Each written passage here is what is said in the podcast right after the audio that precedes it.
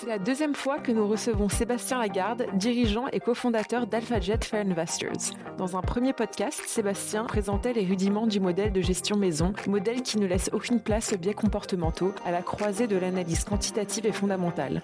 Dans ce second épisode, le dirigeant nous présente avec beaucoup de pédagogie le système de scoring maison. Sébastien Lagarde, vous êtes cofondateur, DG et directeur de la gestion d'AlphaJet Fair Investors. Bonjour Sébastien.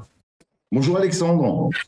Alors Sébastien, vous aviez euh, déjà participé à l'un de nos podcasts qui était euh, centré sur l'ADN de gestion de votre société, donc ADN de gestion originale. J'invite justement les auditeurs à en prendre euh, connaissance. Vous nous expliquiez votre approche méthodique qui euh, ne laisse aucune place aux biais comportementaux dans le cadre d'un modèle qui était à la croisée de l'analyse quantitative et fondamentale. Alors ça fait beaucoup de choses. C'est bien ça en, résumé? Bah, C'est exactement ça. Hein. Euh, nous, on dit qu'on a une approche euh, quantamentale. C'est-à-dire qu'il y a tout un pilier de, du processus d'investissement qui va s'appuyer sur des critères quantifiés pour éliminer euh, la plupart des sociétés qui sont dans notre univers euh, d'investissement mhm. focaliser sur celles qui ont euh, les meilleurs profils. Et ensuite intervient le gérant d'un point de vue fondamental pour construire un portefeuille équilibré et réagir aux nouvelles qui sont publiées par les sociétés au jour le jour. Effectivement, c'est bien un processus fondamental. D'accord. Alors, euh, dans ce précédent podcast, justement, nous avions commencé à, à décortiquer les différentes étapes du, du, modèle de gestion et nous nous étions intéressés enfin au, au système de, de, score. On en était là. Euh, L'objet ce jour, c'est de voir pour ces différents scores, si vous le voulez bien, les ingrédients, entre guillemets, que, que l'on met pour les, les obtenir. Ça, c'est un peu le point de départ euh, de notre épisode aujourd'hui. Est-ce que vous pouvez nous expliquer davantage le, processus d'obtention de ces scores oui, alors bon, je vais essayer, euh, comme c'est un podcast, de ne pas trop rentrer dans les détails euh, mathématiques et statistiques, on va oui, dire. surtout. que, que, ça reste accessible euh, à un plus grand nombre.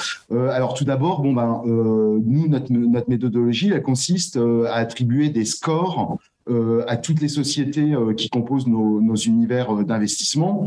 D'accord. C'est un petit peu comme les assureurs quand ils ont face à eux un client qui veut assurer sa voiture. Eh ben, ils mhm. vont lui poser des questions, ils vont lui demander si c'est un homme ou une femme, euh, la puissance euh, de sa voiture, la couleur de sa voiture. Paraît-il que, que, les, euh, les, euh, les, personnes qui ont des voitures rouges ont un comportement routier euh, plus dangereux, etc. etc. Attention aux, biais statistiques. Exactement. Et donc, à partir d'une batterie de, de critères qui sont quantifiés, l'assureur, mhm. il va pouvoir définir le profil risqué ou non d'un client et donc adapter le tarif en fonction euh, du profil du client. Et ben là, c'est exactement la même histoire. Nous, on va regarder euh, toutes les sociétés dans lesquelles potentiellement euh, on peut investir et on va attribuer un score aux sociétés en fonction d'ingrédients qu'on aura choisis parce que on s'est rendu compte que sur le long terme, il permettait de, de, dégager de la valeur. Alors concrètement, comment comment ça marche? Euh, on a euh, en fait on, on a fait euh, des ce qu'on appelle des backtesting, donc regarder ce que dans le passé certaines stratégies auraient donné, pourraient générer comme surperformance par rapport à un univers donné ou pas. Hein. Mhm. Et donc, alors, je vais, c'est la seule fois où je vais rentrer un petit peu dans le détail statistique. Nous, ce qui nous intéresse le plus, en fait, c'est ce qu'on appelle les coefficients de Spearman c'est quoi? C'est en fait c'est une corrélation entre un critère quantifié et mhm. la performance des sociétés euh, ultérieurement. Alors je prends un exemple euh, très simple parce que c'est statistiquement ce qui marche le mieux euh, à peu près partout dans le monde, à peu près dans tous les secteurs et quelles que soient les tailles de capitalisation. S'il fallait retenir un seul critère quantifié pour savoir si une société est capable de continuer à de surperformer en bourse dans les mois à venir ou pas, eh ben en fait, il faut, il faut regarder sa performance au cours des derniers mois. Généralement, les sociétés qui ont le mieux performé au cours des 12 derniers mois, par exemple, sont celles qui vont continuer à surperformer dans euh, les 3 à 6 mois à venir. Voilà. Et donc, ce qu'on va faire, c'est qu'on va calculer une corrélation entre ce critère quantifié, par exemple la performance historique sur les, euh, sur les 12 euh, derniers mois, et ce que ont généré ultérieurement les sociétés en termes de performance. Et donc, à partir de, de ce chiffre, hein, c'est donc euh, ce qu'on appelle un coefficient de corrélation, ce coefficient de Spearman, mhm. on va pouvoir déterminer si un critère quantifié dégage de la valeur sur le long terme ou pas. Donc ça, c'est notre approche. Alors, on a testé euh, euh, environ euh, un, peu, un petit peu plus de, de 300 critères quantifiés qu'on peut retrouver facilement dans, dans des bases de données. Nous, ils sont regroupés en cinq grandes thématiques. Alors, euh, ça ne fait que reproduire l'approche classique euh, d'un gérant. Hein. Donc, nous, ce qui va nous intéresser, c'est les perspectives de, croissance, c'est la première thématique. Et ce qui marche bien dans les perspectives de croissance, en, général, quels que soient les univers d'investissement, c'est la, proportion des analystes financiers qui revoient à la hausse leurs prévisions de bénéfices pour les sociétés par rapport à la proportion d'analystes financiers qui les revoient à la baisse. D'accord. Première thématique, le potentiel de croissance des sociétés. Deuxième thématique, la valorisation euh, des sociétés. Bon, alors je ne fais pas un dessin, mais euh, l'approche value, donc euh, les critères de valorisation, ça n'a quasiment pas marché au cours des 12 dernières années. Il y a vraiment un sursaut hein, depuis une douzaine de mois avec le revirement des politiques monétaires des, des banques, centrales, la hausse des taux d'intérêt qui redonne un petit peu d'élan euh, à l'approche value. Donc on a des ingrédients de valorisation dans notre euh, le score qu'on attribue aux sociétés. Donc c'est la deuxième grande thématique. Troisième grande thématique, je vous en ai parlé en préambule, c'est ce qu'on appelle le price momentum, parce que nous on regarde que des sociétés qui sont cotées en bourse et il y a beaucoup d'informations qui est contenues dans le, dans le cours de bourse. Hein. Bien sûr. Il fallait retenir un seul critère, je le disais tout à l'heure, pour regarder une société, bah, c'est quand même son cours de bourse, même si les marchés ne sont pas 100% efficients sur le long terme, euh, ça dégage euh, de la valeur. Euh, donc j'y reviens pas, euh, je vous en ai parlé. On en a effectivement parlé. Exactement. oui. Ensuite, on regarde toute une batterie de critères sur ce qu'on appelle le sentiment de marché. Alors là, ça va être mhm. plutôt euh, les recommandations des analystes financiers et les révisions euh, de leurs recommandations. D'accord. Ce qu'on appelle le target price, donc les objectifs euh, de, bourse, etc., etc. voilà. Et donc, quand on met ensemble tous ces critères, eh ben, on arrive à construire un modèle qui est euh, robuste sur le long terme. Hein. D'accord. Donc l'idée, c'est d'avoir une approche euh, sans biais qui, qui puisse s'adapter à toutes les configurations de marché et qui reproduisent les approches classiques euh, des gérants. Voilà. évidemment, sur les 300 critères testés, tous ne fonctionnent pas. Hein. On en retient à peu près une vingtaine. On va dire 4 euh, à 5 dans chaque euh, grande thématique. Et quand on met tout ça bout à bout, ben, on arrive à construire des, euh, des, modèles de scoring qui mhm. marchent bien sur le long terme. Alors, il ne faut pas non plus hein, penser que c'est le Saint Graal. Le, taux de succès du modèle, ça dépend des univers d'investissement, mais sur les grandes valeurs, on va dire, le taux de succès, il est d'à peu près 53%, et puis sur les petites valeurs, on va pouvoir monter à 57%. Ça veut dire quoi? Ça veut dire qu'on a 53 à 57% des sociétés euh, auxquelles le, notre approche de scoring a attribué un bon score qui, effectivement, vont bien surperformer. Alors, je ne sais pas pour euh, les gens qui nous écoutent si euh, ça leur parle, ce taux de succès de 53 à 57% Ça peut paraître euh, peut-être à certains un petit peu faible, mais ce qu'il faut savoir, c'est que un gérant qui a raison dans sa sélection de valeurs euh, de manière régulière à un peu plus de 51-52%, il se retrouve très très vite euh, sur la marche du podium. Donc le taux de succès du modèle, hein, il est, il est assez important, mais évidemment il n'y a pas de martingale, ça ne marche pas en permanence. Nous, typiquement, euh, là, euh, sur euh, les derniers mois, alors c'est plus du tout le cas en février, ça remarche de nouveau très très bien, mais novembre, décembre et janvier ont été des mois difficiles pour notre approche parce qu'on mhm. était en plein dans, dans, un chamboulement en fait de l'approche des investisseurs. Il y a notamment beaucoup de stratégistes qui ont écrit hein, sur le fort rebond des actions en général au cours euh, notamment euh, de, du, du, début de l'année, hormis les actions américaines, et donc qui dit, qui parle d'un rebond de ce qu'on appelle les poubelles, donc les, toutes les sociétés qui avaient été délaissées en bourse au cours des trois dernières années et notamment en 2022, bah parce que on était toujours dans dans des euh, perspectives un petit peu sombres en termes de, bah, on avait des perspectives sur une récession un petit peu synchronisée dans tous les pays développés, etc. La poursuite euh, euh, de la politique restrictive des banques centrales. On voyait pas le bout de l'inflation. On, on, se demandait si c'était un pic ou un plateau. Exactement. Et il y a beaucoup de ces sociétés donc qui ont été délaissées et c'est normal parce qu'elles avaient une mauvaise qualité de bilan. D'ailleurs, j'en profite pour dire que la cinquième thématique, j'en ai pas parlé dans notre approche, c'est la qualité du bilan des sociétés, donc leur euh, leur niveau d'endettement, leur niveau de marge, etc.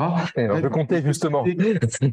J'attendais de, vous poser la question pour la cinquième. C'est très bien. D'accord. Donc je l'avais oublié, donc j'en profite pour euh, pour la citer. Euh, et donc ces sociétés qui avaient été délaissées là en ce début d'année où on se dit bon, les politiques des banques centrales vont commencer à redevenir plus accommodantes. On voit le, mhm. bout du tunnel. Il y a eu aussi la la réouverture, ce qu'on appelle le reopening de l'économie en Chine avec la fin de la politique zéro Covid, etc.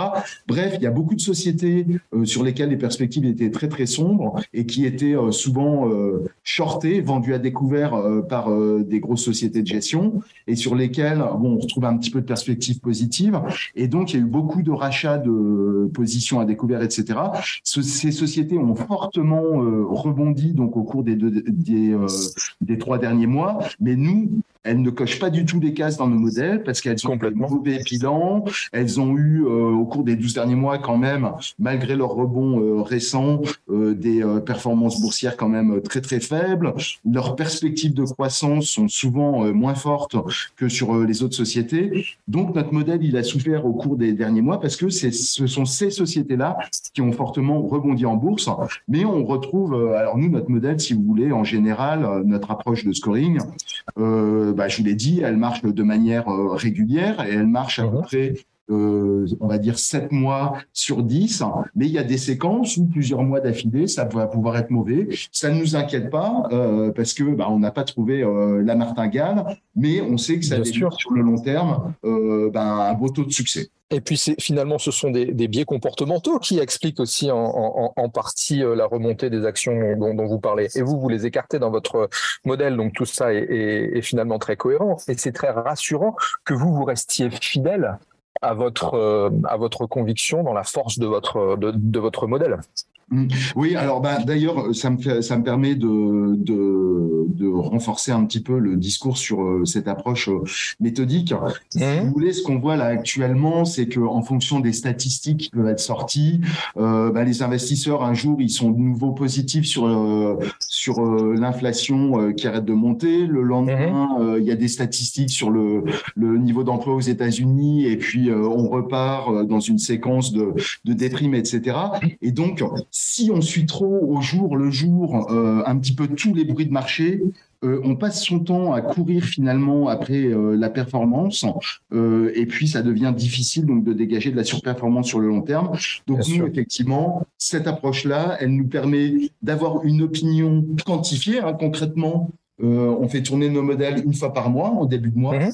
et on, attribue une note qui va de 0, la note la plus faible, à 100 à chacune des sociétés qui constituent notre euh, univers d'investissement, et on ne va pas en déroger. Ça va nous permettre donc de construire des listes de, candidats pour entrer dans nos euh, portefeuilles, et tout les autres Alors, une note de, 0 à, à 100, est-ce que vous éditez également une note pour chacune des cinq thématiques et vous faites la moyenne des, cinq pour obtenir la note finale. Comment, pour qu'on comprenne bien, cette note de 0 à 100 est-elle euh, calculée? Alors, c'est une très bonne question. Alors, effectivement, on calcule une note de 0 à 100 sur euh, chacun, chacune des cinq grandes thématiques. Mhm. Et ensuite, on va combiner, donc on va faire une combinaison de, de, ces cinq notes pour avoir notre score final. Alors, il n'est pas équipondéré, c'est pas, euh, il n'y a pas la même importance pour la valorisation que pour la qualité du bilan, que pour euh, les perspectives de croissance, que pour le sentiment de marché ou le price momentum. En fait, le poids relatif de, de chacune des thématiques euh, dépend en fait de la performance qu'elle a réussi à dégager euh, historiquement. Alors, mhm. tout à l'heure, je vous ai dit que bah, la valorisation, concrètement, ça n'a vraiment pas marché euh, au cours euh, au moins des 12 euh, dernières années, hormis les 12 derniers mois. Donc, dans la plupart de, de, nos univers d'investissement, hein, parce que nos, nos, nos, modèles de scoring sont affinés en fonction de chaque univers d'investissement, mais dans la plupart de nos univers d'investissement, la valorisation compte pour 10 à 15% Donc, on a quand même bien en deçà de, des 20% qu'on aurait si on mettait le même poids sur chaque thématique. Et en général, les poids les plus forts vont aller sur la qualité du bilan et les perspectives de croissance euh, euh, des sociétés. Mais on, on, garde quand même un modèle bien équilibré avec euh, chacune des grandes thématiques. Il y a une pondération de 10 à, on va dire, 25-26% de la note finale. D'accord. Et alors, euh, sur, euh, je sais pas moi, sur une action en, particulier pour que ce soit vraiment euh, concret pour nos, nos auditeurs, une action qui aurait donc vous, vous, sortez tous les mois le, le, le, score de dans votre univers d'investissement. Le champion, par exemple, dernièrement, c'était. Oui, alors je vous ai pris deux exemples. J'ai fait exprès de prendre un, deux, deux sociétés qui sont des mastodontes Très bien. mondiaux, hein, qui ont à peu près les mêmes niveaux de valorisation, mais pas du tout les mêmes notes dans nos Ah, Alors pour nous, euh, l'archétype là, de la société euh, qui continue à cocher la plupart des cases, alors je vous le dis hein, en préambule, c'est très rare qu'une société ait euh, une note maximale dans chacune des cinq grandes thématiques. Bien sûr, on imagine. Une société ait une très bonne note finale. on va dire, il, faut, il suffit qu'elle ait une très bonne note, une bonne note dans au moins trois grandes thématiques. Alors pour nous, et euh, c'est en Europe et c'est une société française, donc ça va parler euh, à beaucoup de monde. Un des champions dans nos euh, modèles de scoring, c'est LVMH. Alors LVMH, bon, il y a beaucoup de gérants, on le sait, qui regardent la société, qui disent mais ça a déjà, ça a beaucoup trop monté, j'ai plus envie d'en avoir en portefeuille. Oui, c'est ça, c'est intéressant. Trop cher, etc. Mais non, nous notre modèle, ça fait ça fait trois ans qu'il reste ultra positif sur LVMH avec une note qui est toujours euh, entre 95 et 100. Hein, mhm. actuellement, elle est de 99. Et pour rentrer dans le concret, en fait, elle a une très très bonne note sur toutes les thématiques, sauf sur la valorisation où elle a une note qui reste quand même correcte, 56 sur 100, mais elle coche bien toutes les autres cases. Euh, le sentiment de marché est très bon, les perspectives de croissance restent excellentes, et donc l'évolution du cours de bourse ne fait que refléter l'évolution hein, des euh, historiques, euh, des, des résultats dégagés mhm. par la société. Donc son niveau de valorisation par rapport à l'ensemble des grandes valeurs mondiales reste très correct. Actuellement, hein, euh, d'après nos calculs, LVMH euh, a une prime de 44% par rapport à l'univers. On va dire, alors c'est pas L'Oréal, mais elle le vaut bien parce que elle coche toutes les cases. C'est une société qui a un bilan hyper solide qui lui permet de générer de la croissance dans le futur en faisant euh, régulièrement des acquisitions. C'est une société qui est gérée au cordeau en termes de marge, etc. Et donc c'est normal qu'elle continue à avoir une très très bonne note. Et donc pour nous, ben, on fait abstraction des bruits de marché Est-ce que c'est trop cher ou pas? Non, nous, notre modèle, il dit que euh, les feux sont toujours euh, plein vert pour LVMH. Et le deuxième exemple qui va parler à tout le monde, parce que euh, c'est un produit que beaucoup de gens utilisent, c'est Microsoft. D'accord. Microsoft, hein, c'est aussi une, une, machine de guerre qui a eu très très longtemps une très bonne note dans nos nouvelles, dans nos modèles, mais cette note-là se dégrade en fait de manière assez rapide depuis mai 2022 dans nos modèles. Donc en mai 2022, Microsoft avait encore une note de 94 sur 100 et aujourd'hui, donc on va dire euh, huit mois plus tard, elle est tombée à 64. Alors euh, Microsoft, je vous ai dit, elle a à peu près les mêmes niveaux de valorisation que LVMH. Mais mhm. il y a beaucoup de cases qui commencent à, à, virer à l'orange ou au rouge, notamment euh, sur euh, les perspectives de croissance qui se ralentissent un petit peu.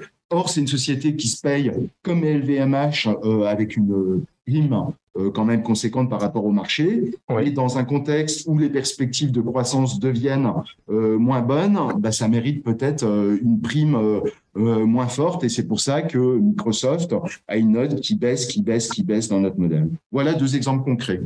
C'est très intéressant, effectivement. On se rend compte à quel point, notamment sur euh, la partie LVMH, le modèle permet probablement de ne pas se laisser euh, euh, pollué, j'ai envie de dire l'esprit, par un certain nombre de commentaires de, de marché.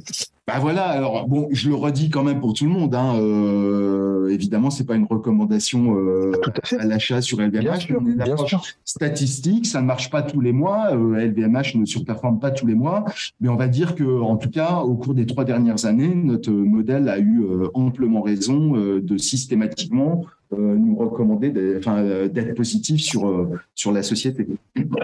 Eh ben merci, merci beaucoup euh, Sébastien pour ce podcast qui vient parfaitement compléter le, le, premier. Je rappelle que vous êtes cofondateur, DG et directeur de la gestion d'AlphaJet Fair Investors. Je vous remercie infiniment. Je vous souhaite une excellente journée. À très bientôt.